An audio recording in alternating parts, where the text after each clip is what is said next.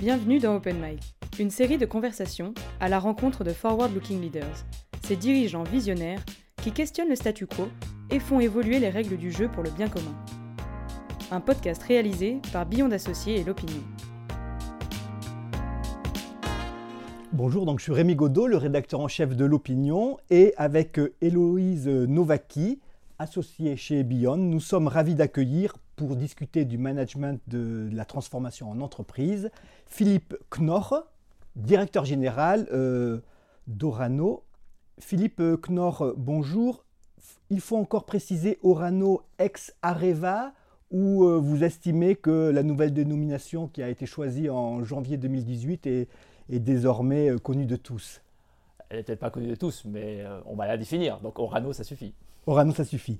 Donc, vous êtes diplômé de l'école polytechnique et de l'école des mines de Paris, euh, rapporteur anti-dumping à la Commission européenne, puis assistant de Raymond Lévy au CDR, le consortium de réalisation. Vous rejoignez Areva en 2000 directeur de la stratégie groupe, directeur des activités de traitement du combustible usé, directeur du projet de réacteur euh, pressurisé européen, DG des opérations nucléaires. Vous êtes nommé directeur général d'Areva en janvier 2015, puis d'Orano, donc trois ans plus tard. Euh, Orano, un groupe aminci, délesté des activités réacteurs et recentré sur le combustible nucléaire, c'est-à-dire l'extraction, l'enrichissement, le retraitement, le recyclage des déchets, le démantèlement. Vous, reviendrez peut-être euh, sur tous ces points un peu plus tard. Je rajoute une chose, ski de haute montagne, voile, vous êtes un amateur, paraît-il, de sports extrêmes. Ça, c'était avant d'avoir des enfants, mais... Euh, Alors, il faut, il faut assurément un mental d'athlète pour défendre haut et fort les couleurs du nucléaire en France. Vous le répétez, le nucléaire est une stratégie d'avenir sans laquelle d'ailleurs la France ne pourra pas atteindre la neutralité carbone en 2050 comme elle s'y est engagée.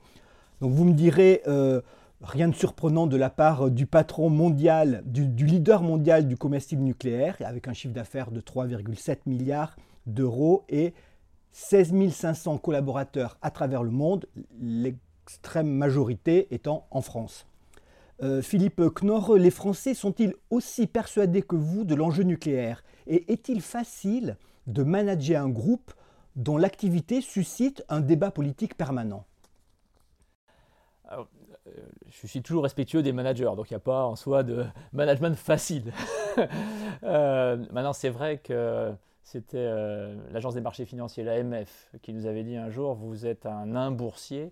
on était coté, j'ai retiré Areva de la cote, on a encore 3 milliards de dettes obligataires cotées mais vous êtes un éléphant médiatique. C'est-à-dire que euh, c'est vrai que le, côté euh, proche de la souveraineté, le côté c'est un joyau technologique euh, et qui a eu des difficultés industrielles, bah, ça, le rend passionnant parce que ça apporte une, complexité aux enjeux. C'est-à-dire quand vous voulez faire quelque chose, il faut convaincre, il faut impacter. donc c'est passionnant. Et justement, en parlant de difficultés industrielles, avant de se projeter dans le futur, on va refaire un tout petit retour dans le passé. 2018, naissance d'Orano. Vous dirigez alors un acteur majeur de l'énergie qui vient de vivre une crise brutale. Comment, à ce moment-là, vous projetez le futur d'Orano alors, pour le coup, je vais partir même en 2015, parce qu'en reprenant Areva, 42 euh, 000 salariés, euh, la boîte euh, est en hémorragie. Hein. On, perd plus de 500 millions d'euros de cash par an euh, et on annonce des pertes de 5 milliards et pas mal de dépréciation d'actifs aussi, certes. Et il faut effectivement pouvoir donner un avenir aux activités réacteurs qui iront, chez, iront chez EDF.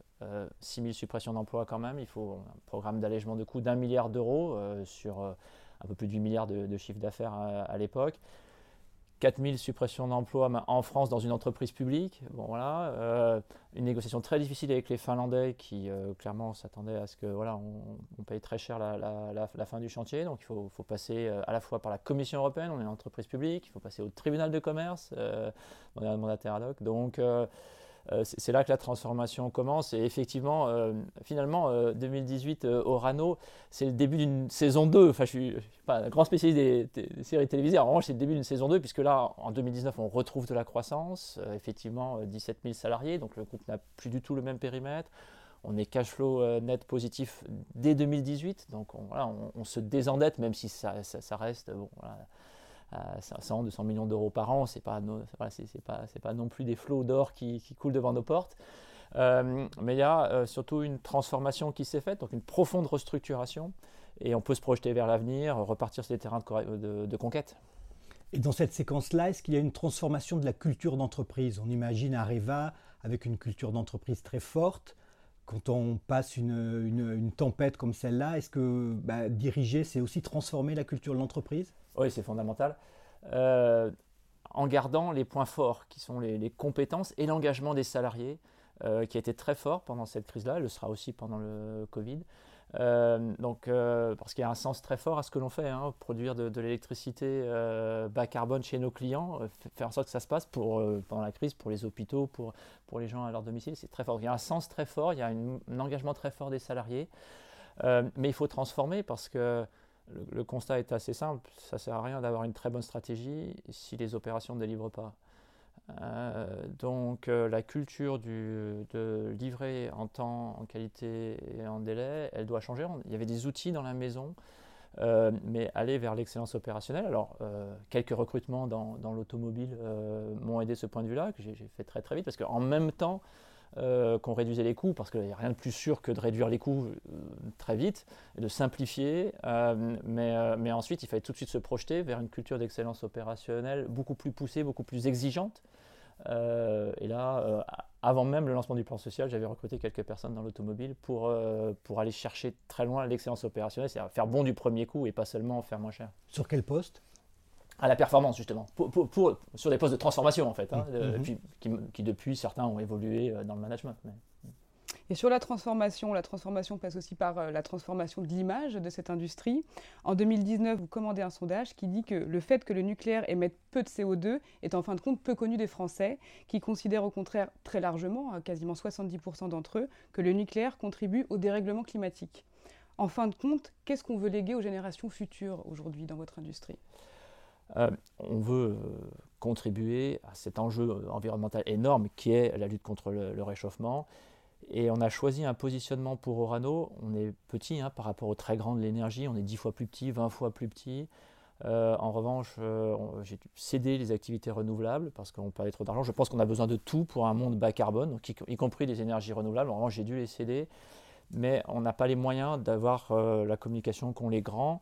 et donc, on a choisi un positionnement qui est de faire une pédagogie euh, mais assez simple, à, notre niveau aussi, euh, aussi humble que possible. Et donc c'est vrai que ça, en revanche, ça a eu un écho médiatique parce que euh, bah, on apportait de l'information. L'information, c'est bah, attention, les Français sont pas très informés sur le sujet en fait.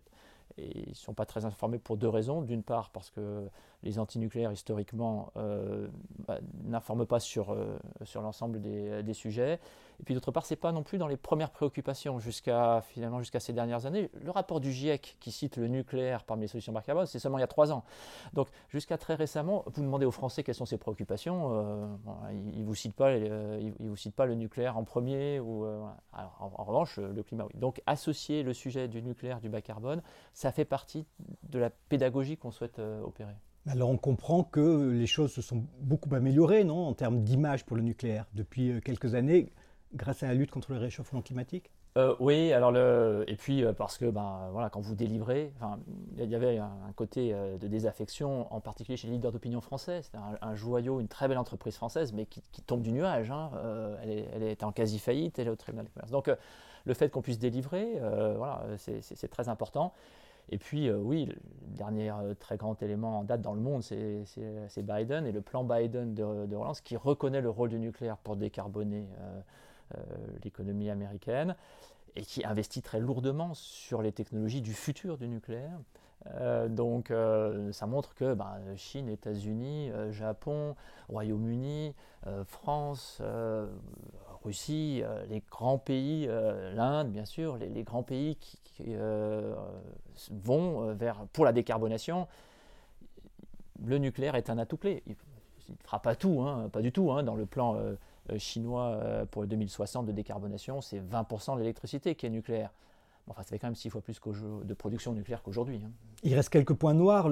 toujours l'image, la dangerosité. Il y a toujours une image très, très forte de Fukushima, Tchernobyl.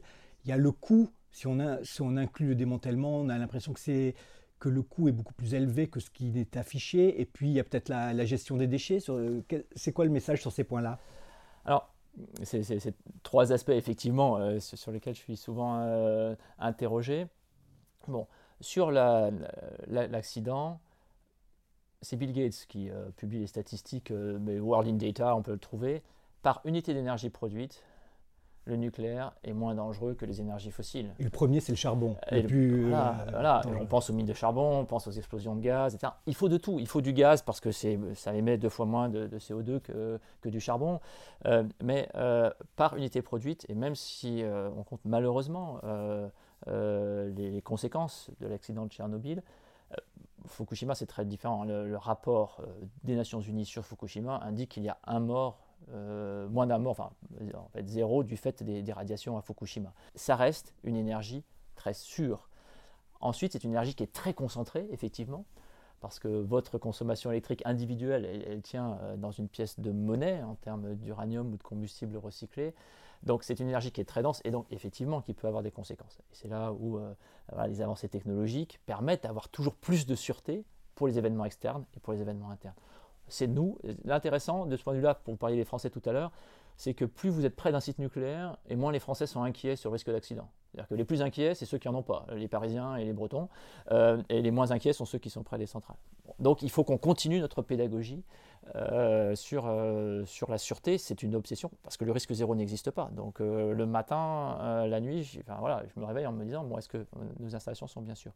Le coût, que ce soit en Chine ou en France, les centrales qui fonctionnent aujourd'hui, euh, elles, sont extrêmement compétitives. D'ailleurs, elles sont, elles sont appelées, la France exporte euh, pour plusieurs milliards d'euros d'électricité par an.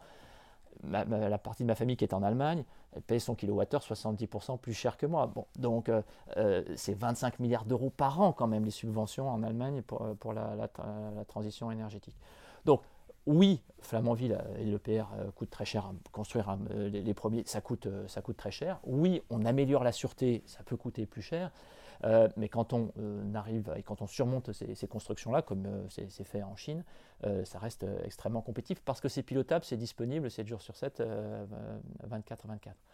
Et puis les déchets, c'est un vrai sujet d'acceptation, surtout chez les leaders d'opinion. Pareil, vous demandez aux Français ces préoccupations. Alors, les déchets nucléaires, ça arrive en 98e position. Euh, ils sont, euh, si on parle de la France, ils sont dans deux centres, trois centres. Il y en a un qui est, euh, qui est, déjà fermé, mais ils sont dans trois centres en France. Ceux à plus forte radioactivité, ben, ils sont moins d'une pièce de monnaie par an et par Français, donc il faut plusieurs années pour remplir une piscine. C'est des volumes très limités et qui ne sont pas en contact avec la biosphère euh, je peux le dire, même si c'est très compliqué évidemment euh, médiatiquement, mais euh, quand je demande est-ce que vous connaissez des personnes qui ont eu un accident avec des déchets nucléaires? Il n'y a pas de conséquences sur la santé. Il n'y a pas de mort des déchets nucléaires. On les gère. Ah oui, mais c'est pour l'éternité. Et ça, ça renvoie à quelque chose qui est aussi passionnant dans l'industrie nucléaire. C'est qu'on rentre en revanche dans des domaines qui ont plus trait à la sociologie, au rapport de la société avec des temps très longs. Euh, qui ne sont pas le temps de l'ingénieur, euh, et donc où il faut avoir beaucoup d'humilité. Donc pour moi, le sujet des déchets, c'est plutôt comment, et on travaille à la RD pour pouvoir rassurer les gens sur le thème, dans quelques années, il n'y aura pas de déchets qui iront plus loin que quelques siècles. Et donc on est revenu à la radioactivité naturelle. Euh, parce que c'est le problème d'éternité. Et, on pourrait parler de la société allemande, mais le rapport à l'éternité est compliqué de cela. Mais sinon, en termes de dangerosité pour nos sociétés, les déchets nucléaires, ce pas un sujet. Pour revenir dans le présent avant de passer dans l'éternité, 2020, la crise Covid frappe le monde. Non seulement Orano ne peut pas s'arrêter de fonctionner, mais doit accélérer à ce moment-là. Comment vous le gérez vis-à-vis de vos équipes et vis-à-vis de vos clients? Euh, on a essayé euh, de prendre soin des salariés et de, tout en continuant à faire notre métier d'industriel, euh, le sens pour que nos clients puissent produire de l'électricité. On avait, comme d'autres groupes industriels, la chance d'avoir des équipes en Asie et euh, on a pu anticiper. Hein. la, gestion de crise, c'est un art qui est extrêmement difficile, alors auquel on s'entraîne euh, dans l'industrie nucléaire beaucoup, hein, mais euh, c'est un art d'anticipation. Donc on, avait a, les routines, c'est-à-dire que le comité exécutif quotidien, en, période de crise, on sait ce que c'est. Donc on a des routines, on a pu très vite, et aussi grâce à nos médecins qui ont fait un boulot remarquable, anticiper. On a fourni des masques à nos salariés dès le 17 mars. Euh, c'est devenu obligatoire. Euh, quand il y avait des contacts trop, trop, trop proches, euh, on a pu approvisionner et toujours être, avoir un temps d'avance sur les mesures de protection. Au plus bas, on est descendu à 80% de l'activité. Là où on a le plus souffert, c'est deux zones. Au Canada, parce qu'on est dans des zones très reculées, avec des communautés qui sont issues des premières tribus et qui, en cas de risque sanitaire, se ferment, c'est ce qu'on peut comprendre. Donc c'est là, on a eu 9 mois d'arrêt quand même au total hein, sur les 15 derniers. Et puis, quelques, et puis quelques semaines d'arrêt à La Hague. Euh, essentiellement pour protéger les personnes fragiles. Euh, en revanche, une très très forte réaction des équipes quand on leur a expliqué les gestes sanitaires, les mesures barrières, euh, une très forte implication, ça a été remarquable. Donc on a eu au total, on a eu une baisse d'activité, on, a une baisse d'activité de 2,5%. On visait une légère croissance bon, par rapport à d'autres industries. les centrales nucléaires, elles ont continué de tourner hein, pendant la crise, donc voilà. Et si on se projette, que, fait le groupe pour répondre à tous les critères de, neutralité carbone, justement? Est-ce que c'est un, j'imagine que c'est un très gros chantier, une préoccupation bon, qui a été un peu peut-être retardée, balayée par, la Covid, mais qui se poursuit? Non, non, elle n'est pas du tout balayée par la Covid, parce qu'on a travaillé au contraire, et y compris à distance, on a travaillé sur euh, le renouveau de tous nos engagements qu'on vient de publier euh, à 2025. Et euh, sur euh, nos périmètres 1 et 2, hein, scope 1 et, 1 euh, 2, donc nos émissions directes ou, liées à l'énergie, on va baisser de 40% entre 2015, 2015 qui est l'année de la stratégie nationale bas carbone, et 2025. alors, le nucléaire est, bas carbone, il est aussi bas carbone que l'éolien, hein, donc c'est 40 fois moins de, gaz à effet de serre que le gaz naturel. Euh, mais néanmoins, euh, voilà, on aura encore euh, à cet horizon-là 400 000 tonnes d'équivalent CO2 scope 1 et 2. Donc voilà, on, doit travailler. Mais je dirais que c'est des sujets qui sont assez proches d'autres sujets que peuvent avoir des industriels.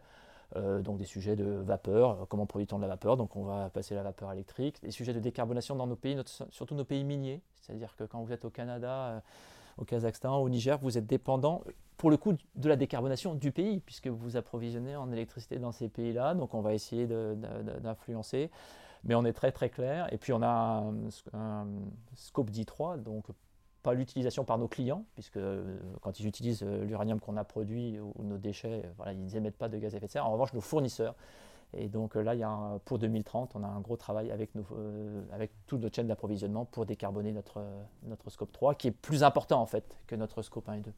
Justement, en se projetant dans le futur, et vous parlez de 2030, quels sont les défis qui attendent votre industrie? Euh, On a euh, les défis, euh, je, il faut, je repartirai de l'innovation parce qu'on n'a pas parlé beaucoup, cette saison 2 2018-2020, la croissance. Nos, clients, et elle, viendra d'innovation. Pourquoi? Parce que nos clients des dix prochaines années, on les connaît, c'est soit les réacteurs nucléaires qui sont en opération, hein, on leur a fourni, soit ceux qui sont en construction. Euh, mais euh, voilà, donc notre croissance, elle est plafonnée par la taille euh, du, marché. On est déjà très présent, c'est une industrie qui est déjà très concentrée. On est 3-4 dans le monde sur chacun des, des, segments, donc on est forcément plafonné. Alors, depuis 2012, la production nucléaire, c'est peut-être un peu contre-intuitif, mais elle croît de 1 à 2% par an. Donc, on est, le, marché lui-même dépend des croissances. 2019 euh, a été la seconde meilleure année historique après 2006 en termes de production nucléaire dans le monde, surtout tirée par la Chine, l'Inde, enfin tirée par l'Asie. Donc on a un enjeu de se déployer vers l'Asie et un enjeu euh, d'innovation, parce qu'il faut que euh, nos technologies, les savoir-faire que l'on maîtrise, apportent bah, de nouveaux business. et, pour nous, c'est essentiellement ces enjeux-là. On a des usines qui sont rénovées, des mines qui sont dans les, dans les meilleures du monde, et, des partenaires, des salariés. Donc notre enjeu, c'est ces compétences pour l'innovation. On, on, vient de, on vient de publier aussi notre raison d'être, qui est traduit à travers tout ça, euh, qui est euh, de développer des savoir-faire. On est vraiment très entreprise technologique compétence. Hein. donc développer des savoir-faire de transformation, parce qu'on transforme. Euh, pourquoi on transforme et on maîtrise les matières nucléaires? Transformation des matières nucléaires, effectivement, mais transformation de l'entreprise elle-même. On, est dans un monde qui est incertain, qui est complexe, il faut qu'on se transforme. Donc voilà, développer les savoir-faire de transformation et de maîtrise des matières nucléaires pour le climat, on en a parlé, pour la santé, on n'en a pas encore parlé. Pour un monde économe en ressources, parce qu'on est le leader mondial du recyclage des matières nucléaires aujourd'hui et demain, parce qu'on se soucie de, de 2030 et après. Bill Gates, que vous citiez, explique dans son dernier livre qu'a priori, euh, les, nouvelles technologies qui nous permettront euh, d'arriver au zéro carbone n'existent pas encore. Est-ce que la, la, disruption technologique dans la filière nucléaire est, possible à, moyen ou court terme? Parce qu'il y a des gros projets, on voit toutes les difficultés de ces nouveaux projets. Est-ce que dans, dans, 10, 15 ou 20 ans, il va y avoir quelque chose de nouveau dans la filière nucléaire qui fait que on arrivera à produire moins cher, euh, avec plus de sécurité, avec moins de déchets? Euh, Réponse, euh, elle, est sur deux plans. Oui, on va avoir ces disruptions, je donnerai quelques illustrations, et puis il n'y a pas à attendre 10 ou 20 ans qu'il. Alors là, pour le coup, je ne serais pas d'accord avec Bill Gates sur le thème dans 20 ans, on rase gratis. Il le sait aussi, il faut agir maintenant. Et aujourd'hui, vous prenez... hier, j'étais avec euh, voilà, des euh, cercles de, patrons, regardez le marché américain. Aux États-Unis aujourd'hui, vous prenez dans le sud, vous prenez du solaire euh, au coût faisable dans, au Texas, en Californie ou en Australie. Vous prenez des batteries, vous prenez des pompes à chaleur comme on le fait en France ou au Japon. Vous prenez les véhicules électriques comme c'est fait en Norvège ou en Californie en termes de politique. Mais pour l'instant, il n'y a aucun pays qui a fait le tout, tout en même temps. Et, vous vous apercevez qu'en fait, vous pouvez décarboner énormément l'économie américaine, des foyers américains, et que le plus gros problème, c'est l'installation à domicile. C'est-à-dire qu'en revanche, il faut changer euh, le compteur Linky euh, et, le, tableau électrique. Parce qu'en euh, revanche, il faut électrifier l'Amérique, et vous faites d'énormes économies d'énergie. Que...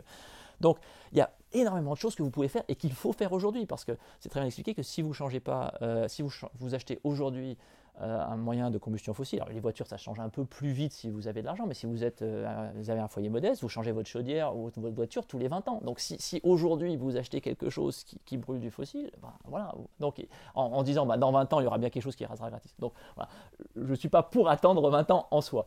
Euh, ceci étant, le nucléaire d'aujourd'hui, il est compétitif et tout. Donc prolonger les réacteurs nucléaires, c'est le meilleur, meilleur choix économique. Il faut que l'industrie, elle fasse son job pour qu'elle construise de manière, elle réduise les risques de construction sur sur les, nouveaux réacteurs, en particulier dans les pays développés, parce que voilà, ces, risques de construction ils doivent être maîtrisés. Mais oui, il y a des disruptions, et euh, il y a plus de 50 startups aux États-Unis qui travaillent sur des systèmes nucléaires de, nouvelle génération, euh, et euh, il y a le, Department of Energy, donc le ministère de l'énergie américain, vient d'accorder une dizaine de financements mais quand on dit financement, c'est 100 millions de dollars à chaque fois, hein. donc c'est plus d'un milliard pour 10 projets de réacteurs très innovants dans le but de les construire. Enfin, déjà de faire les études des prochaines années, puis de les construire. Donc oui, il y aura des disruptions. Euh, et, clairement, alors là, les États-Unis l'assument d'ailleurs, ils le disent, c'est euh, finalement quand on regarde les années 2000, on était derrière l'Europe dans le spatial, on était derrière l'Europe sur Internet. Bon, maintenant, on est devant. Euh, dans le nucléaire, on s'est fait dépasser. Alors, ce qui, est, ce qui est le plus vexant pour eux, c'est par euh, la Chine et la Russie. Euh, bon, et donc, nous, on, voilà, on, va chercher la génération d'après. Et donc, vous avez, alors, pas Elon Musk, mais vous avez des Jeff Bezos, des Bill Gates, etc., qui aussi, de manière privée, financent des, des, des, projets de développement dans le nucléaire. Et le nucléaire reste une filière d'excellence en France pour la recherche? Oui, euh, bien sûr, on travaille avec, euh, le CEA, le CNRS, euh, nos équipes de recherche. C'est reconnu d'ailleurs, nos clients aujourd'hui, parce que là on était parti plus loin dans l'avenir, mais pour aujourd'hui, nos clients dans le monde OCDE, dans le monde occidental, nous disent qu'il faut absolument que la France garde son savoir-faire, parce que c'est le dernier pays de l'OCDE qui, qui, a cette avance. Alors, le côté le plus extrême, c'est dans le, recyclage. Euh, mais, globalement, même quand on est présent euh, dans les pays miniers, un, gisement minier, ça a toujours des caractéristiques intrinsèques très favorables ou, moins. Euh, mais quand même, les techniques qu'on met en œuvre, nos partenaires viennent nous chercher aussi parce qu'on a des techniques minières innovantes. Vous nous parlez de la transformation, en vous écoutant, ça a l'air presque simple, mais en fin de compte, quels ont été les obstacles ou quels sont les obstacles auxquels vous faites face? Oui, enfin, il y a. Non, je suis content de l'avoir rendu simple parce que après tout, c'est le job d'un leader, c'est de rendre simple ce qui est compliqué. Hein, donc, merci pour le, merci pour le, pour le compliment. Euh, dans la transformation, euh, c'est le temps en fait. Euh, je pense peut-être par rapport à la transformation d'autres industries ou d'autres entreprises. La saison 1, elle a pris plus de trois ans euh, parce que ben, il fallait aligner euh, depuis les obligataires, les banquiers, euh, l'État, toutes les parties prenantes. On a beaucoup travaillé avec EDF qui a, fait un travail remarquable avec nous pour, pour restructurer. et ça a pris beaucoup de temps. et, vous avez toujours le risque, quand ça dure trois ans, de perdre le momentum, de perdre l'énergie, de perdre des gens. Et puis, euh, bah, dans la saison 2, c'est aussi un sujet de temps. C'est-à-dire que euh, on est devenu très très adverse au risque. Euh, ça devient compliqué d'innover en France en maîtrisant les risques, hein, mais il y a un principe de précaution et des règles réglementaires extrêmement exigeantes. On le voit aussi dans le domaine de la santé, puisqu'on a des, projets de recherche pour le nucléaire médical. Euh, et donc du coup, là aussi, ça prend du temps. Et, une transformation qui prend du temps, il faut être capable de faire des changements très rapides. Euh, voilà, euh, on a changé de nom, on a changé de siège social, ça nous a pris du temps, mais on l'a fait de manière un peu brutale. mais, cette transformation-là, elle prend du temps, parce qu'il y a une transformation culturelle, on, l'évoquait, mais aussi parce qu'intrinsèquement, et donc ça fait des années là aussi, que je challenge nos, équipes de recherche et développement en disant, bah, attendez, les Américains, ils font décoller une fusée en 18 mois, ils la font réatterrir 12 euh, mois plus tard. Bon, il y en a quelques-unes qui se scratchent, mais ça peut être dans leur business model. Ça, c'est, ça, voilà. Et la seule chose que j'observe, c'est que tout le monde du spatial est obligé de changer à cause de ça, comme le monde de l'automobile est, obligé de changer. Euh, et, nous, il nous faut 10 ans pour obtenir l'autorisation pour un produit, donc le, le, truc ne marche pas. donc il faut qu'on innove sur des choses plus incrémentales, plus modulaires, pour être capable. Alors, euh, les GAFA parlent de fail fast. Dans le nucléaire, on a trouvé que c'était un, peu, euh, euh, un, peu risqué pour le coup de parler de fail fast, donc on dit test and learn fast. mais la plus grosse difficulté, c'est le temps. C'est-à-dire, c'est, que y a, alors peut-être que voilà, je voudrais des changements plus rapides, je ne sais pas, mais en, tout cas, je trouve que le, temps est un principal obstacle. Et puis, il y a eu clairement dans la première saison, je pensais connaître l'entreprise, j'étais dans l'entreprise euh, et je ne la connaissais pas suffisamment. Donc quand vous découvrez euh, vraiment des, gros gros problèmes dans les placards, euh, alors que vous vous étiez dit que ça allait être compliqué, mais la barque finalement vous apercevez qu'elle est plus chargée que, ce que vous pensiez. Donc c'est aussi une difficulté. Les, jeunes ingénieurs et peut-être les, les, plus brillants sont-ils attirés par le nucléaire? Vous avez des difficultés de recrutement ou pas du tout?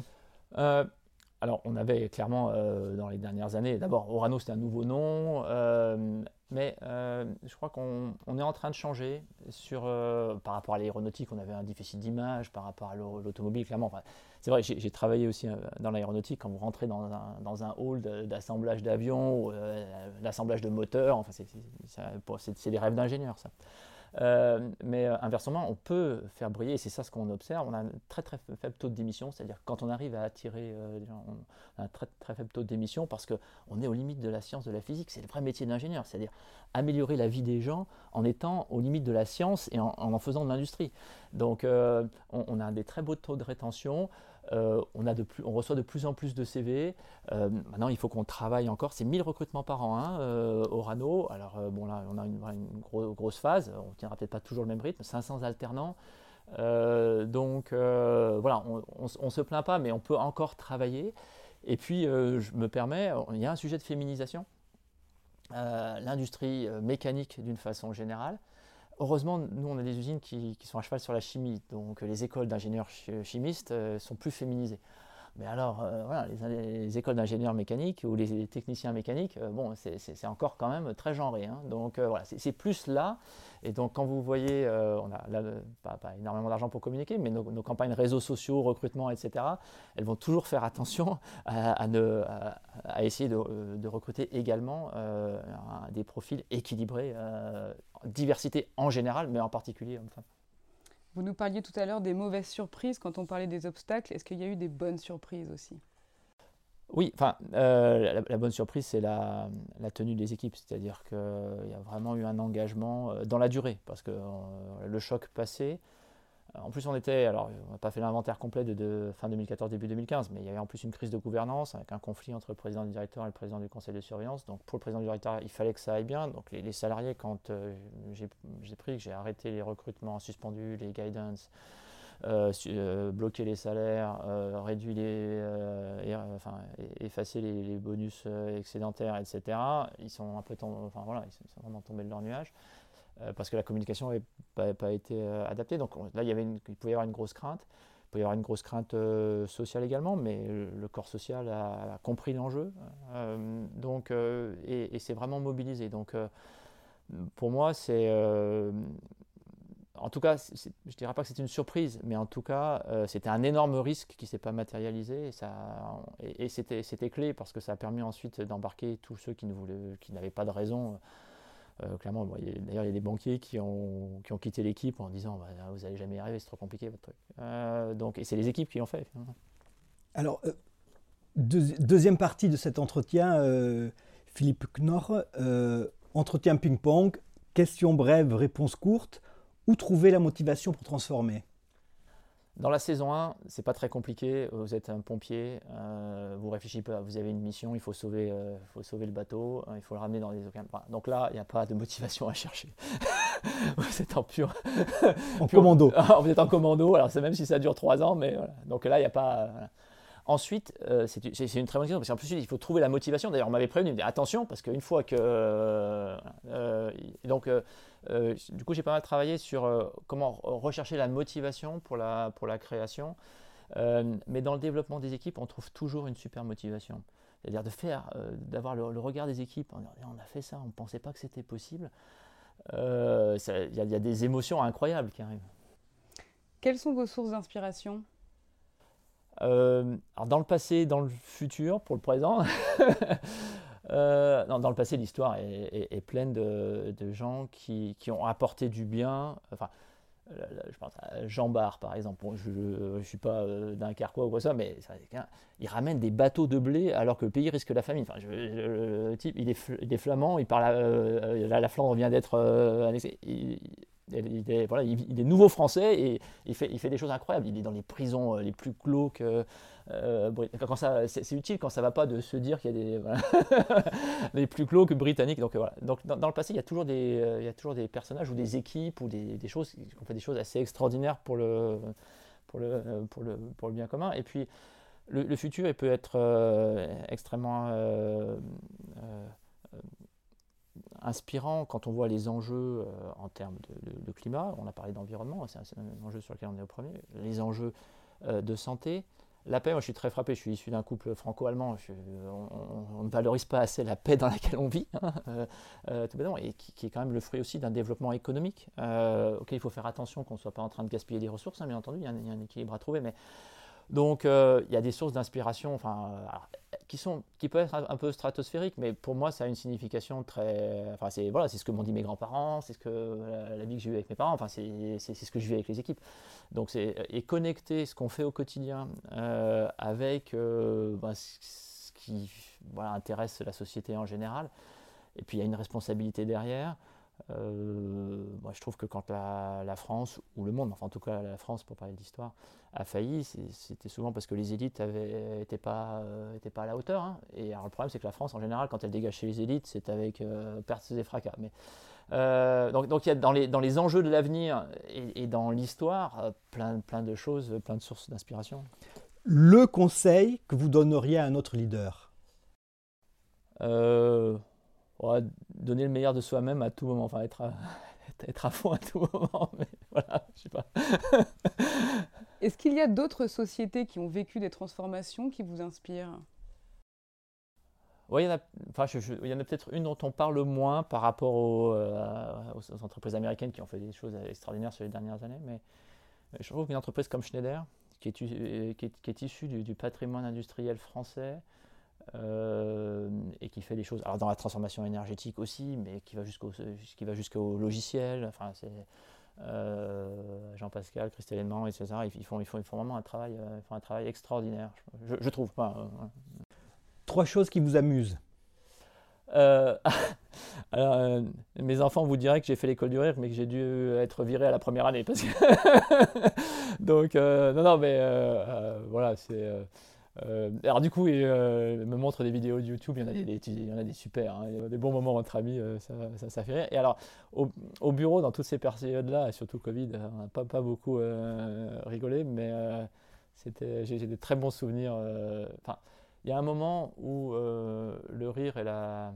D'abord, euh, l'autodérision et l'humour est très toxique. Puis il y a un moment où, euh, dans, les, dans, les, pires circonstances, il, vaut mieux en rire qu'en pleurer. Donc il faut être. je ne sais pas comment font les pompiers. Donc en gestion de crise, on est très très concentré, etc. Mais dans les moments de décompression, on essaie, on essaie de surtout quand on essaie de, de, dire qu'est-ce qui pourrait aller encore plus mal maintenant. Enfin, et, là, il faut avoir, cette.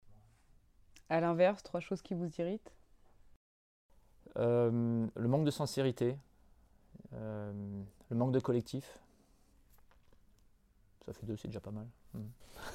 Une citation, une devise préférée, un mot d'ordre euh, plus, Moi, je suis plus Fable de La Fontaine. J'ai hérité ça de, Raymond Lévy. J'ai une affection pour les Fables de La Fontaine. Et,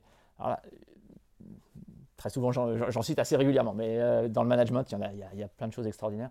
Euh, mais là, euh, en, ce moment, le lion et le rat, parce que l'avantage en plus dans le lion et le rat, c'est qu'il y a deux morales. Il faut, on a toujours besoin d'un plus petit que soi, et patience et longueur de temps, même si moi je suis plus ténacité que patience, mais bon, font plus que collier ni courage. Donc, voilà, les, les failles de la fontaine sont extrêmement riches. Un lieu rempli de souvenirs?